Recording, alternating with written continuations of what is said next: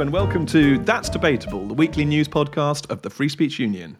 Welcome back, Ben. How are you doing? I'm very well. It's great to be back. Um, and uh, it's very interesting listening to your conversation with Sharron Davies last week. Um, sorry, to, Yeah. sorry to have missed it.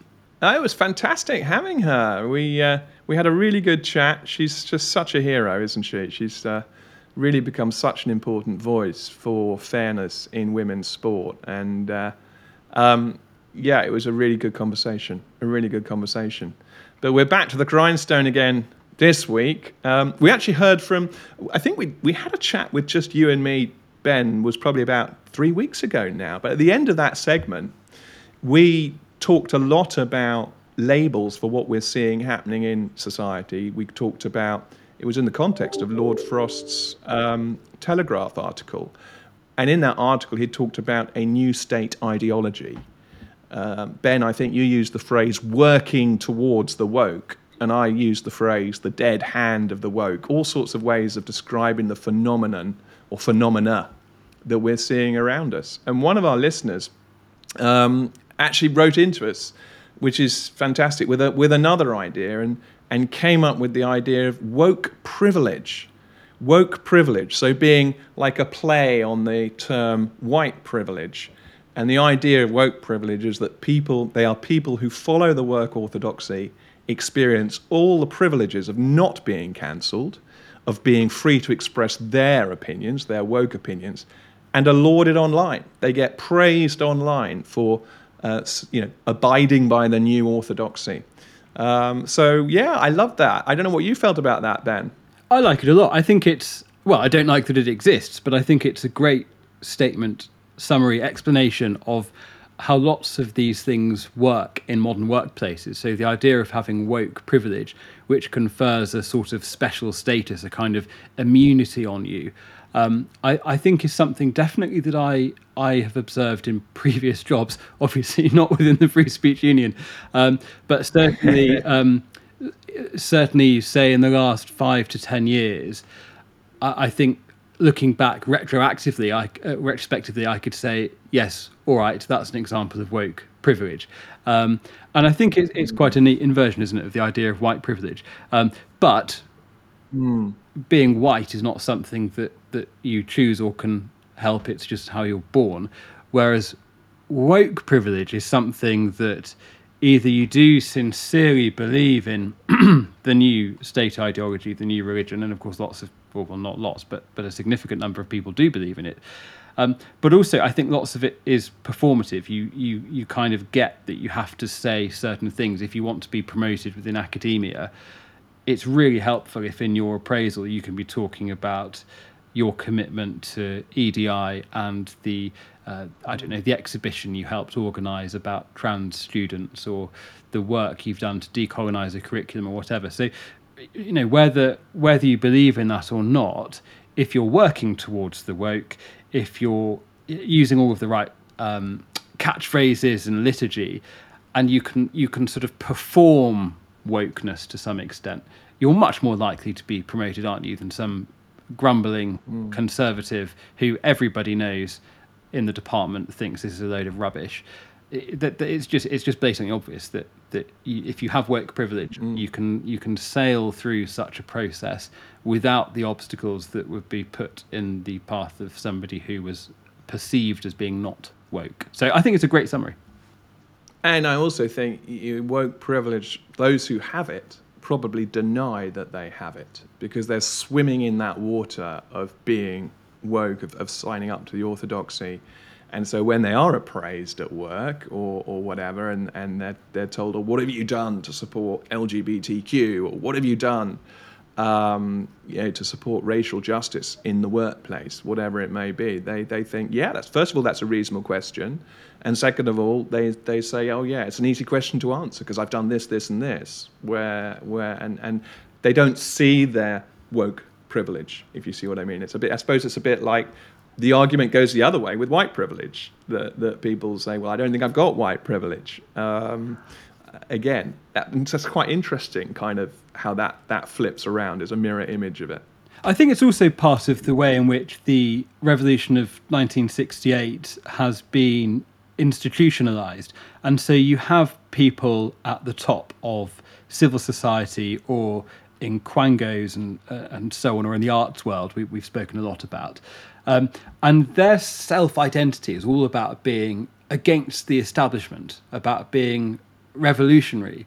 But of course, once you've dominated the establishment and institutions for twenty years, as that generation now have, you are mm. the establishment and so there's this strange tension where they they kind of they have to that that class of person has to be fighting against an enemy who is almost now completely imaginary of the of the sort of eton oxbridge educated civil servants that that you'd have seen in yes minister um, mm. the, the, sort of imperial administrative class who you know just don't exist anymore um, and so in their minds, I think they're railing against this old establishment and they have to pretend for reasons of their own identity and their own sense of themselves that they're not the establishment. And I think woke privilege nails that tension mm. on the head mm. because actually they do have this uh, this privilege and they they they have to try very hard not to notice that they do because they are they're in, so invested in being or posing as revolutionaries. Um, so it captures that tension, I think.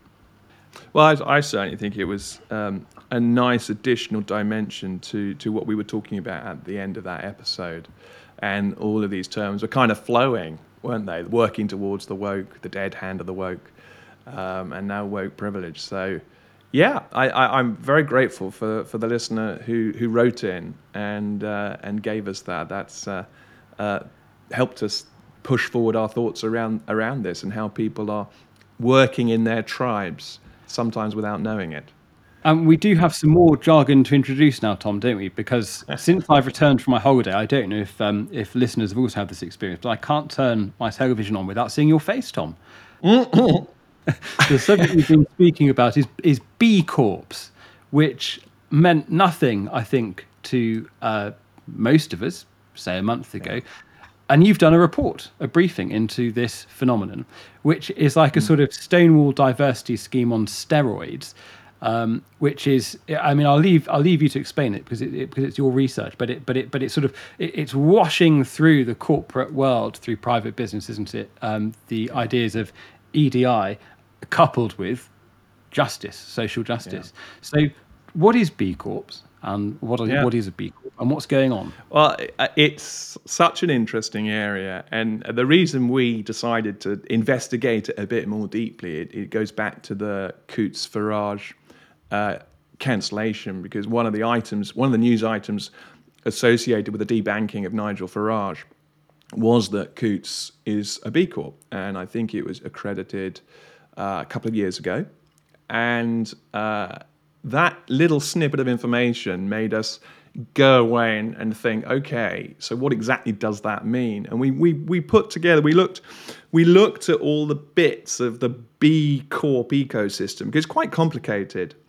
But in essence, there's the, there's the charity in the UK that establishes the standards for companies getting this accreditation. People really want this certification because what it means is it says to investors, it says to employees, it says to customers, it says to all stakeholders that that company is running the business not just to make profit for shareholders, but uh, for all stakeholders. So it also running they're running the business for people and social justice, and also they're running the business for the planet and the environment. And of course, in the current uh, that phrase, I love that phrase, the waters we're swimming in culturally you know that gets a tick in every box. Uh, and it's kind of a version of environmentalism social sorry environmental social and governance with esg which is, has been around for a long time now been around for a good few decades. And uh, the issue uh, was that as soon as we looked at this um, we saw a real link with our casework. Um, not because we're just getting casework from b corps but because we get a lot of casework from equity, diversity, and inclusion training or equity, diversity, and inclusion, questions that are being asked by someone or complaints that are being made about a person in a workplace. And uh, you're right, when we looked at the B Lab UK uh, website, we saw they add a J for justice. So they take all of that EDI and they they have the language of racial justice, they have the language of climate justice as well. And again, that imports this US uh, identitarian, uh, when it's race, it's about critical race theory, imports that into um, uh, the way that B Lab and UK are looking at the world. And this is the organization that designs and improves and refines the certification. So it doesn't necessarily mean that every company that becomes a B Corp will take on board all the values of B Lab, but they're signing up, they're going through this very long process to be certified, but which is where those standards include um, either implicitly or explicitly JEDI principles. So, sorry, JEDI being J E D I, justice, equity, diversity, and inclusion. I'm a Star Wars fan, so that also kind of got me interested in it. Um, so that link becomes, as you say, almost like all of what we've been talking about with people coming and asking for help, getting into trouble for EDI. Add a J on the front, and it's it's sort of turbo boosted, if you will. Uh, and that started to explain some of what we saw in the Coutts dossier and the language we saw in the Coutts dossier resonated with the sorts of things you'd have to go through to become B Corp certified. So that was that was the first big area that we looked at. Um, and I, I, mean, I could move on to the second and the third, and we will move on to the second and the third. But uh, I don't know if that raised any questions with you, Ben. Yes. So just so I've got this clear, there is a body called B Lab Global, which is an American non-profit, and mm-hmm from that, tendrils are spreading out across the world via the B Global network. And one of those tendrils has reached our shores, and that is B Lab UK, which is a registered charity. And That's it right. has this accreditation like, I don't know, Investor in People, Athena Swan, Stonewall Diversity Champion, all that sort of thing. Um, and because it sounds so cuddly and so fashionable, companies are sort of tripping over themselves to try and get this accreditation. So I suppose the question that follows then: What do companies have to do? So, say I'm running a business and I want to have this accreditation from uh, B Lab UK. I want to be a B Corp. What do I have to do? What do my staff have to sign up to? How does it affect freedom of speech? Yeah, well, those are great long questions, and I'll be I'm because having written a report, Ben, I'm really tempted to sort of talk and talk and talk. This could be a two-hour podcast, which will have a lot of editing to do. But yeah, I, the process is not one you you go down lightly, and a, a number of, especially if you're a bigger company or a more complex company. So a lot of the B Corps are quite small at the moment because the process is so involved if you're you got a legal structure like so many, once you get above a certain size, your legal structure becomes really complicated. So embedding all of the process across that structure is hard. The, the, the sort of two or three key things. The first main thing is what's called a B impact assessment. And that is essentially a series of 200 questions uh, where you get a score according to how you answer that. And, and it's designed around five impact areas. Uh, and one of those is community, one of those impact areas. And that's where equity, diversity, and inclusion features particularly. But you've also got employees and um, and, and, and other areas that are being looked at in those questions. And, and they cover things like the ownership of the business. So, who owns the business? Is it owned, and what percentage is it owned by minorities or by disadvantaged groups? And that, that's where you start to see some of this justice ideas coming into the B impact assessment.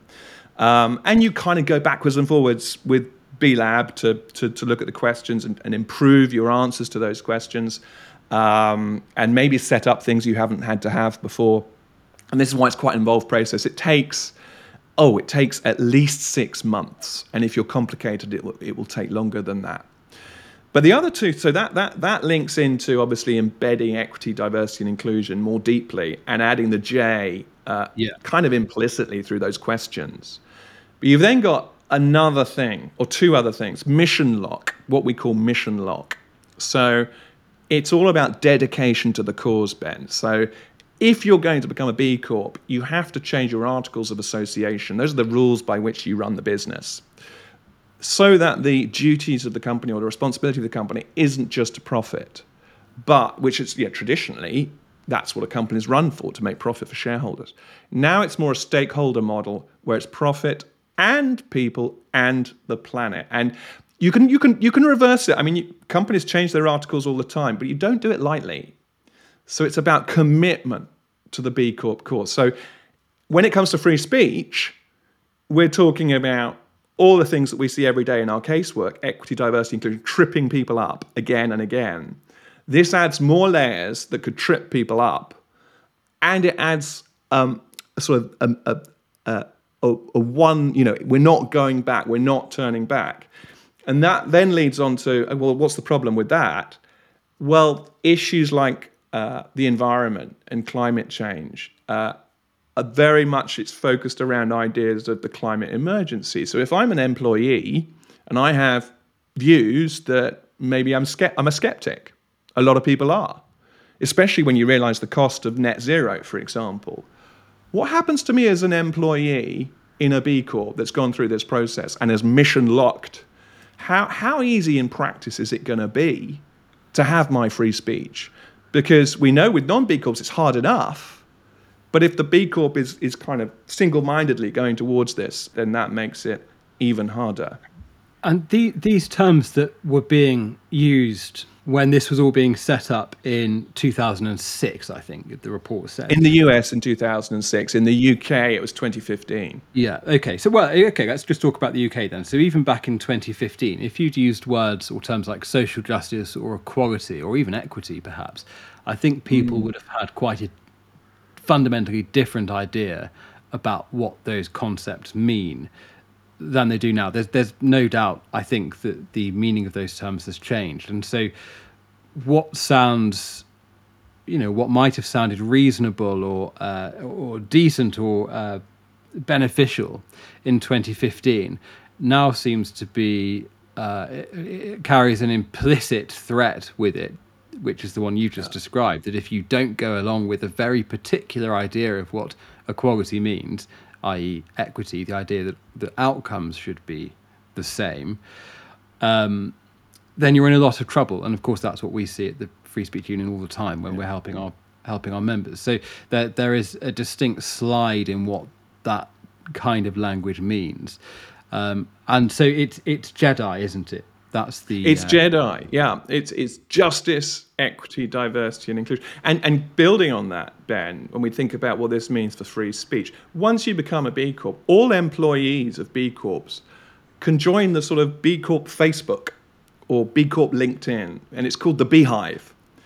And the Beehive, you, you get a login, you can go in and, and you can share ideas and post and message, and you even get discounts uh, and talk about different ways of improving things like equity, diversity, inclusion, improving things like your climate um, uh, footprint or your carbon footprint. So it's an exchange place. Now, we've had problems with people being kicked off Facebook, people being kicked off Twitter.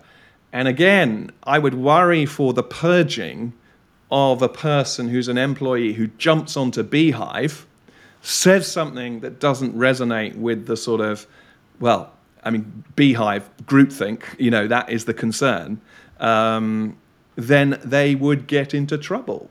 And, and as you say, they're not getting into trouble for things that most of the country thinks are crazy. They're getting into the trouble for, for what the activist people are signing up to. Well, this is uh, that. That's the point that's made powerfully by um, Sir Jacob Rees-Mogg in his foreword to the report. Mm. He says exactly that. That you know what would what recourse would a Brexiteer employee or job applicant to NatWest have had for holding popular but unfashionable views? Um, yeah. And yeah. Uh, you know, it's worth labouring the point that this isn't a theoretical problem. This is something that, that we encounter on a daily basis with of people who are being uh, hounded out of their uh, employment or are uh, being penalised, or, or, you know, sometimes it doesn't even rise to that threshold, does it, Tom? Sometimes it's just people who are afraid to speak up because they know that they will have problems if they don't carry woke privilege, if they are uh, not in that that super category of employee who can express their views because their views align with uh, the B Corp ecosystem. That's such a good point, Ben. You know that that that is such a good point. It's the self censorship, isn't it? It's not even the the saying things that gets you into trouble, that gets you purged. It's just the realization that if you say it, you might get into trouble. And the punishment, the, the process is the punishment. And so you don't say anything. And if you are someone who has certain views on net zero, that it might be too pricey, too costly, or you are someone who has views that actually I'm a gender critical um, believer, uh, you decide, well, I'm not going to put, I'm not going to say something. And we see this all the time. But if you're living in a B Corp collective, as it were, and a lot of it is about collectives. There's there's something called the B Corp Climate Collective. So B Corps are working together uh, and creating groups and and trying to use the power of groups to to to push a view on these on these issues as if it's all the debate as if the debate is over and there is something called the Declaration of Interdependence that every newly certified B Corp has to, has to sign. And this is not Pennsylvania in America in 1776 or whenever, whenever or wherever the Declaration of Independence. This is Declaration of Interdependence, which commits, again, it's that single minded mission focus, commits the company to find a way of, of supporting business for, for the good of society and for the good of the environment.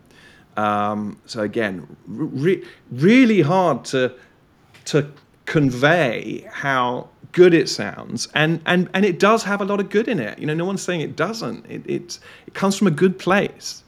But when we're talking about freedom of expression and we're talking about freedom of speech, and you make the link to our casework and our three years of experience at the Free Speech Union, and the people who cry out for help every single day it's very, very worrying. We're looking at it with that set of glasses. We know cancel culture exists, uh, and and this doesn't look as cuddly as it might sound. I think is is the, the fundamental issue here. Just before we spoke, Tom, I was reading an article by Liam Duffy about uh, Salman Rushdie and blasphemy violence and its history and likely future. And one line that struck me from that was every book never written, every painting never painted, every critique never voiced, and every historical inquiry never made. That is the true story of blasphemy violence. So, in other words, it's not just the mm. translators or the bookshops or the publishers or the authors who are being attacked. That that's obviously a big part of it. But beneath that visible layer is all of the stuff that's never produced, all of the writing that's never done, all of the art that's never made, and so on. Wow. And that is the dynamic of cancel culture as well, albeit the stakes generally are not um, uh, not concerned with violence. Um, but I, I, think it's it's a similar dynamic in that respect. In that you know there are some things you just you just don't bother because of, of, what, of what the likely cost will be. Now, Tom, I'm not above repeating my jokes. Um, and I did say to you last week. I, and I your jokes that, are amazing, Ben, every time. Best I've heard. I, for, for the benefit of listeners, I'll, I'll, I'll, repeat what I said last week that I thought a be- better acronym would be Sith rather than Jedi or sinister intersectional twaddle here. Um, because it, it, all it all sounds so cuddly, um, but but when you see the implications that it has, and if you're, you know, if you're outside this worldview, where if you don't have this this state ideology, uh, this white privilege deep in your heart and in your conscience. Um, if you're just looking on in horror at what's mm-hmm. going on, you know, well. You're right, Ben. I, I love the uh, Star Wars analogies that come out of this. The Jedi are a bit boring when I watch the, when I watch the movies. I think that they're all about being good, aren't they? And there's nothing there's nothing more boring than people who are just about being good. The Sith the Sith are far more interesting in, as characters. And I, I have to say, I, the Emperor Palpatine, who is the ultimate Sith, uh, is the and Darth Vader, of course, uh, are, are more interesting characters. So I think that's a a really nice allusion.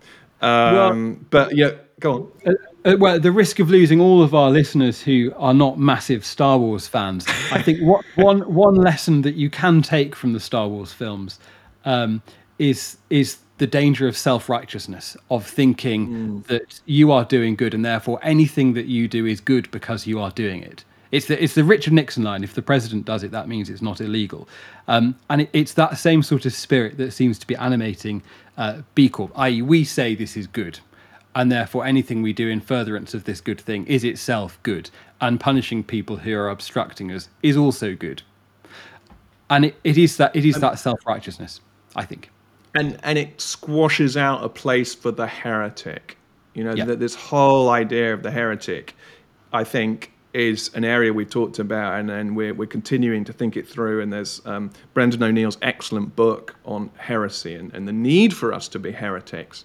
These places and spaces that are being created by the righteous are squashing out the heretic and, and the maverick. And that makes us not just poor, it, it may, it's, a dangerous, it's a dangerous road to go down. As you say, that, that's, that righteousness leads only to a bad place. I mean, that's why, and this is the last point about the B Corp phenomenon, that's why we are worried about one of the campaigns called the Better Business Act, which would change the law. And it would change the law so that we would uh, in section it's, it's section um, 172 of the Companies Act 2006. It would change the law so that this stakeholder capitalism approach would replace shareholder capitalism. So instead of instead of just profit, companies would have to uh, rank state, um, planet, and people. All companies in the UK would have to rank those three things: planet, people, and profit equally.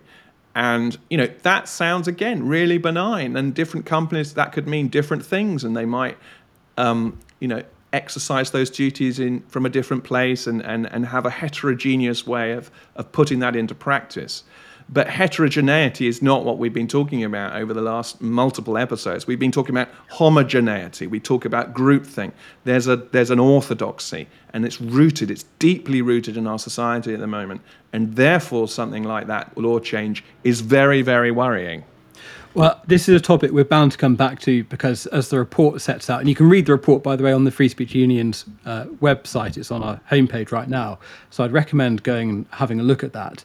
Um, but it's growing massively, isn't it? The number of uh, companies that have this accreditation in the UK. And I, I think I'm right in saying as well that um, the number of accredited companies in the UK is greater than in the whole of mainland Europe, um, which yeah. is interesting yeah. and and again I, I, think reinforces this sense that woke is an anglosphere phenomenon um, or at least that's the main the, the, english language is the main uh, vector for spreading woke ideology and i know the french have their own battles about um, you know gen- gendered aspects of language and so on um, that they yeah. are very vociferous in, in, in resisting woke and english encroachments um, and that's a really good point about the Anglosphere. It is, yeah, the US and the UK. There are, there are moments when I was writing the report, Ben, when I couldn't remember, I couldn't work out whether I was on the US or the UK website because so much of it was, was resonating with the other website. Um, and, and that's not untrue of some of the others, but yeah, this is something we, we've picked up and we really run with in the UK. Well, we've got a, a completely different story. I think this will be something that lots of listeners will have seen on social media last week, and this was the must be said pretty harrowing video of the arrest by West Yorkshire Police of an autistic teenage girl. Um, uh, in, in mm. circumstances that are, I mean, they're almost unbelievable, aren't they? If you know, if we'd not yeah. been paying attention to uh, the state of British policing, it has to be said, unfortunately, in the last few years, particularly, I think it, it, it would be completely unbelievable. So she had, um, th- this girl had said that one of the officers who'd been present at her home um, looked like her. I think lesbian nana was was what That's she said. That's right. Yeah, lesbian nana. Yeah. Yeah, so she she'd compared this officer who had you know, blonde hair, short hair, short haircut, a female officer with a short haircut, um, to a lesbian member of her family. Now, I don't think there's any suggestion that she'd said it in a pejorative way. I don't. Mm. I don't. I've not seen any evidence that this was meant to be insulting or anything other mm. than an observation. And of course, one of the um, one of the side uh, one of the um, characteristics of of autism and uh, for autistic people will be making comments that others perceive to be inappropriate. And indeed, that's one of the characteristics of teenagers, you might say. Um, and yet, she was arrested by I think seven police officers barging into the house. It's a harrowing video, Ben. Everyone I've spoken to has said it's a tough watch. And it, it really is a tough watch um, to see um, fully uniformed police officers, burly, you know, big unit, big, big, big uh, police officers in a relatively small home, and to see the girl clearly just in distress, withdrawing into the corner, and yet the police officers in, you know, in en masse in this video recording, kind of heading towards her.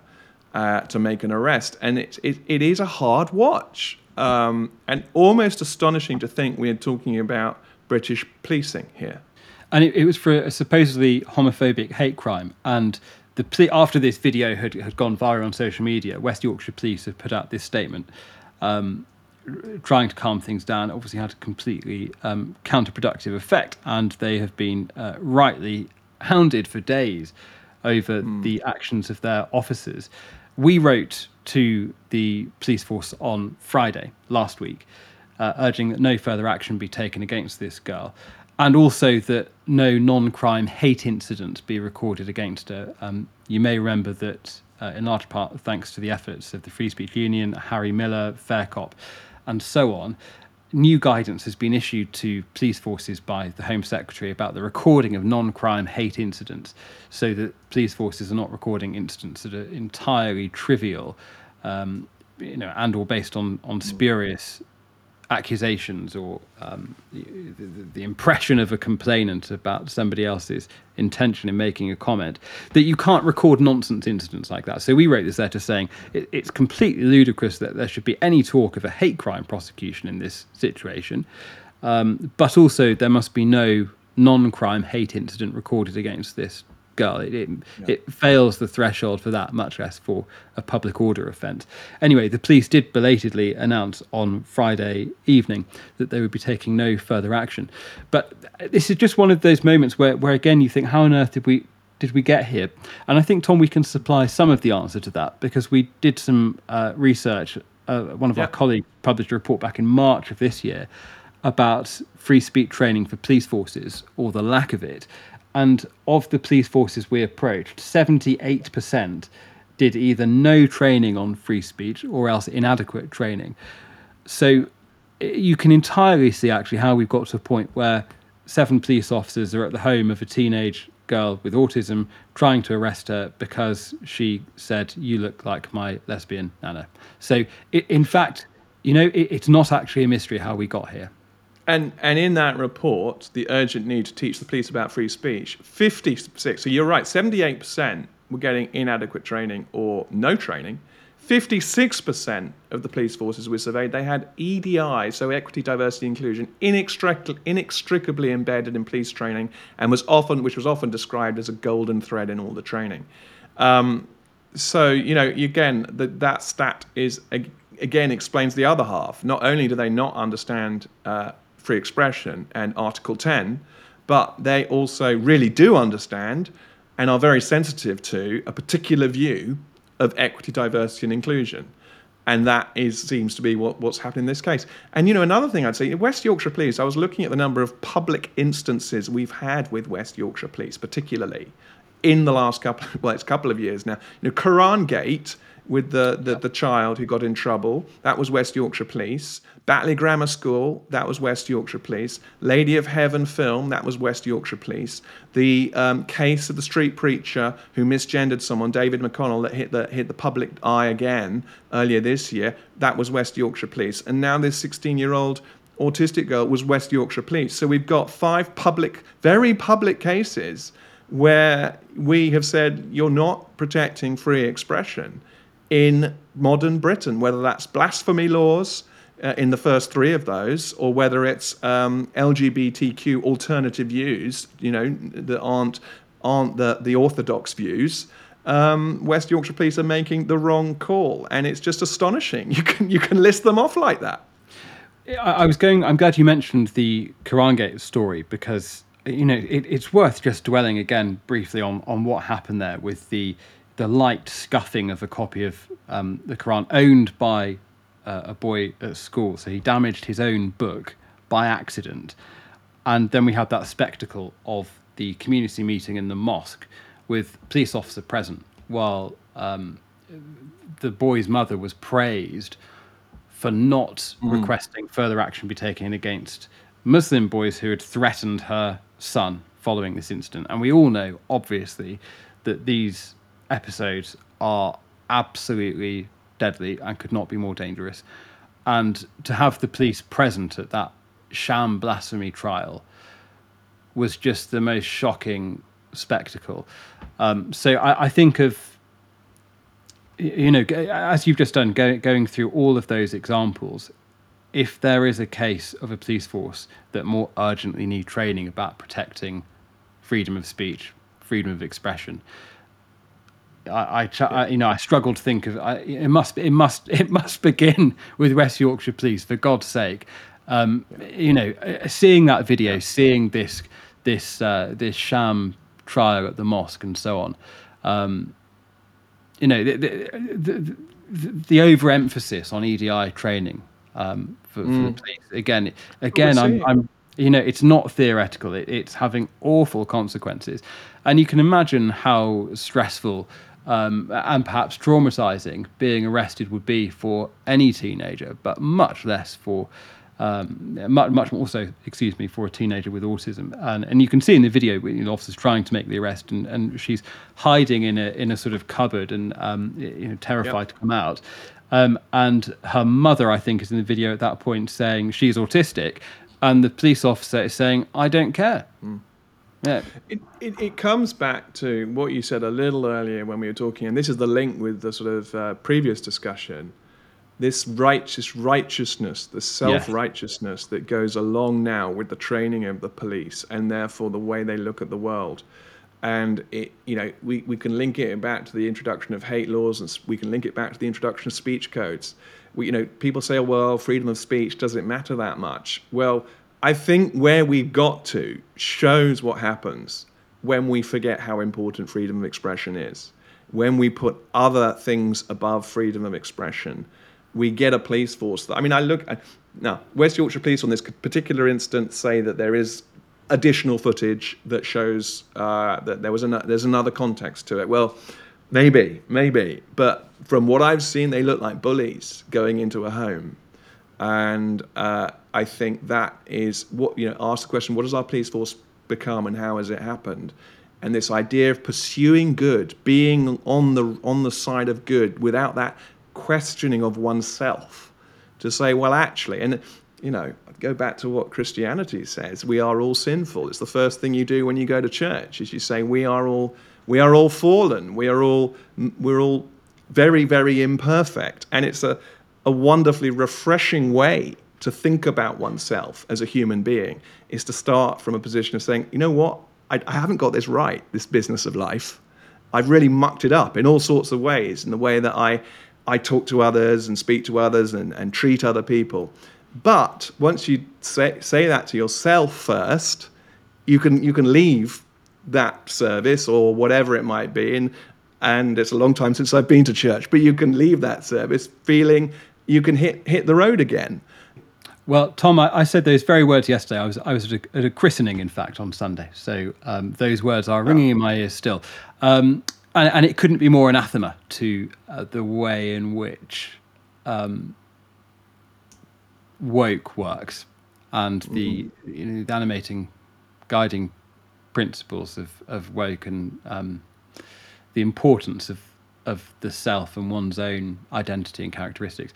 And and that produces the spectacle we get. I mean I, I, who knows? Maybe maybe one of the other officers did say this but but one thing that struck me watching it was how could you be in that group of police officers watching what was going on and not just take your colleagues your superiors to one side and say are you sure we've got this right? Yeah. I don't you know i'm not sure i'm not sure we're doing the right thing here. And maybe maybe one of them did say that I don't know. Again, that's the additional context we don't know about, isn't it? And it could well be something comes out in the next few days that provides additional context. Um, so we are, you know, we are talking about what we've seen uh, and what the nation has seen at this stage, and it really is the nation. The outcry is is very wide, and if what we've seen is in any way close to the full picture, um, then yeah, this is a sort of situation where in every way, it, it raises questions about um, who who there, who who there, who, who, who why why amongst that number of officers was there not someone who said this doesn't feel right? You're right. This this is doing this to an autistic child doesn't somehow doesn't feel quite right. You know. Well, the, the, um, the uh, David Mitchell sketch, "Are We the Baddies?" Um, Yeah. and, you know, surely I do. I do with the skulls. Yeah, the skulls so- on their caps. if you're if you're in a squad of police officers, you know, barging into someone's house to drag out their teenage daughter because she said one of your colleagues looked like a lesbian, you know, do you not do you not have a moment where you think, oh my god, are we the baddies? Yeah. I don't know. I hope someone did. I hope someone did. Well, I think we. I I think that's probably it, isn't it, Tom? I, for today, Ben, I think I think it is. I think we've covered two very um, deep areas, and obviously we started off by thinking about the whole terminology of how we how we discuss this this this world we're living in, uh, and fresh terminology and fresh terms like um, woke privilege are helpful because they inject meaning into what we're talking about. Because if we keep talking about these things, like words like cancel culture, they lose their meaning very easily because we repeat them and repeat them and repeat them. So having new phrases and having new words like uh, woke privilege enables us to describe it in a fresh way and bring it to life in a new way from another dimension. So re- I'm really grateful to that listener who who wrote in, and we're always open to hear from our listeners um, uh, on that kind of thing. Um, but Ben, did you have anything else to add?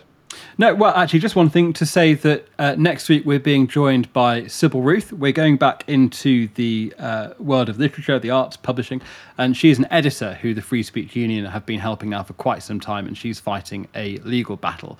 Uh, so we're going to be talking to her about what's going on, what her situation is, and the broader importance of her case. Um, so I think that would be another really interesting conversation. This is an area that we've we've we've come back to. Uh, sadly, we've had cause to come back to it many times, but I think it will be a very interesting conversation. So we uh, hope you will listen then. And thank you for listening now. And remember, you can join the Free Speech Union if you uh, listen to podcasts and support would like to support our work. Uh, we're certainly kept very busy. Um, and thank you to those who are already members. Goodbye.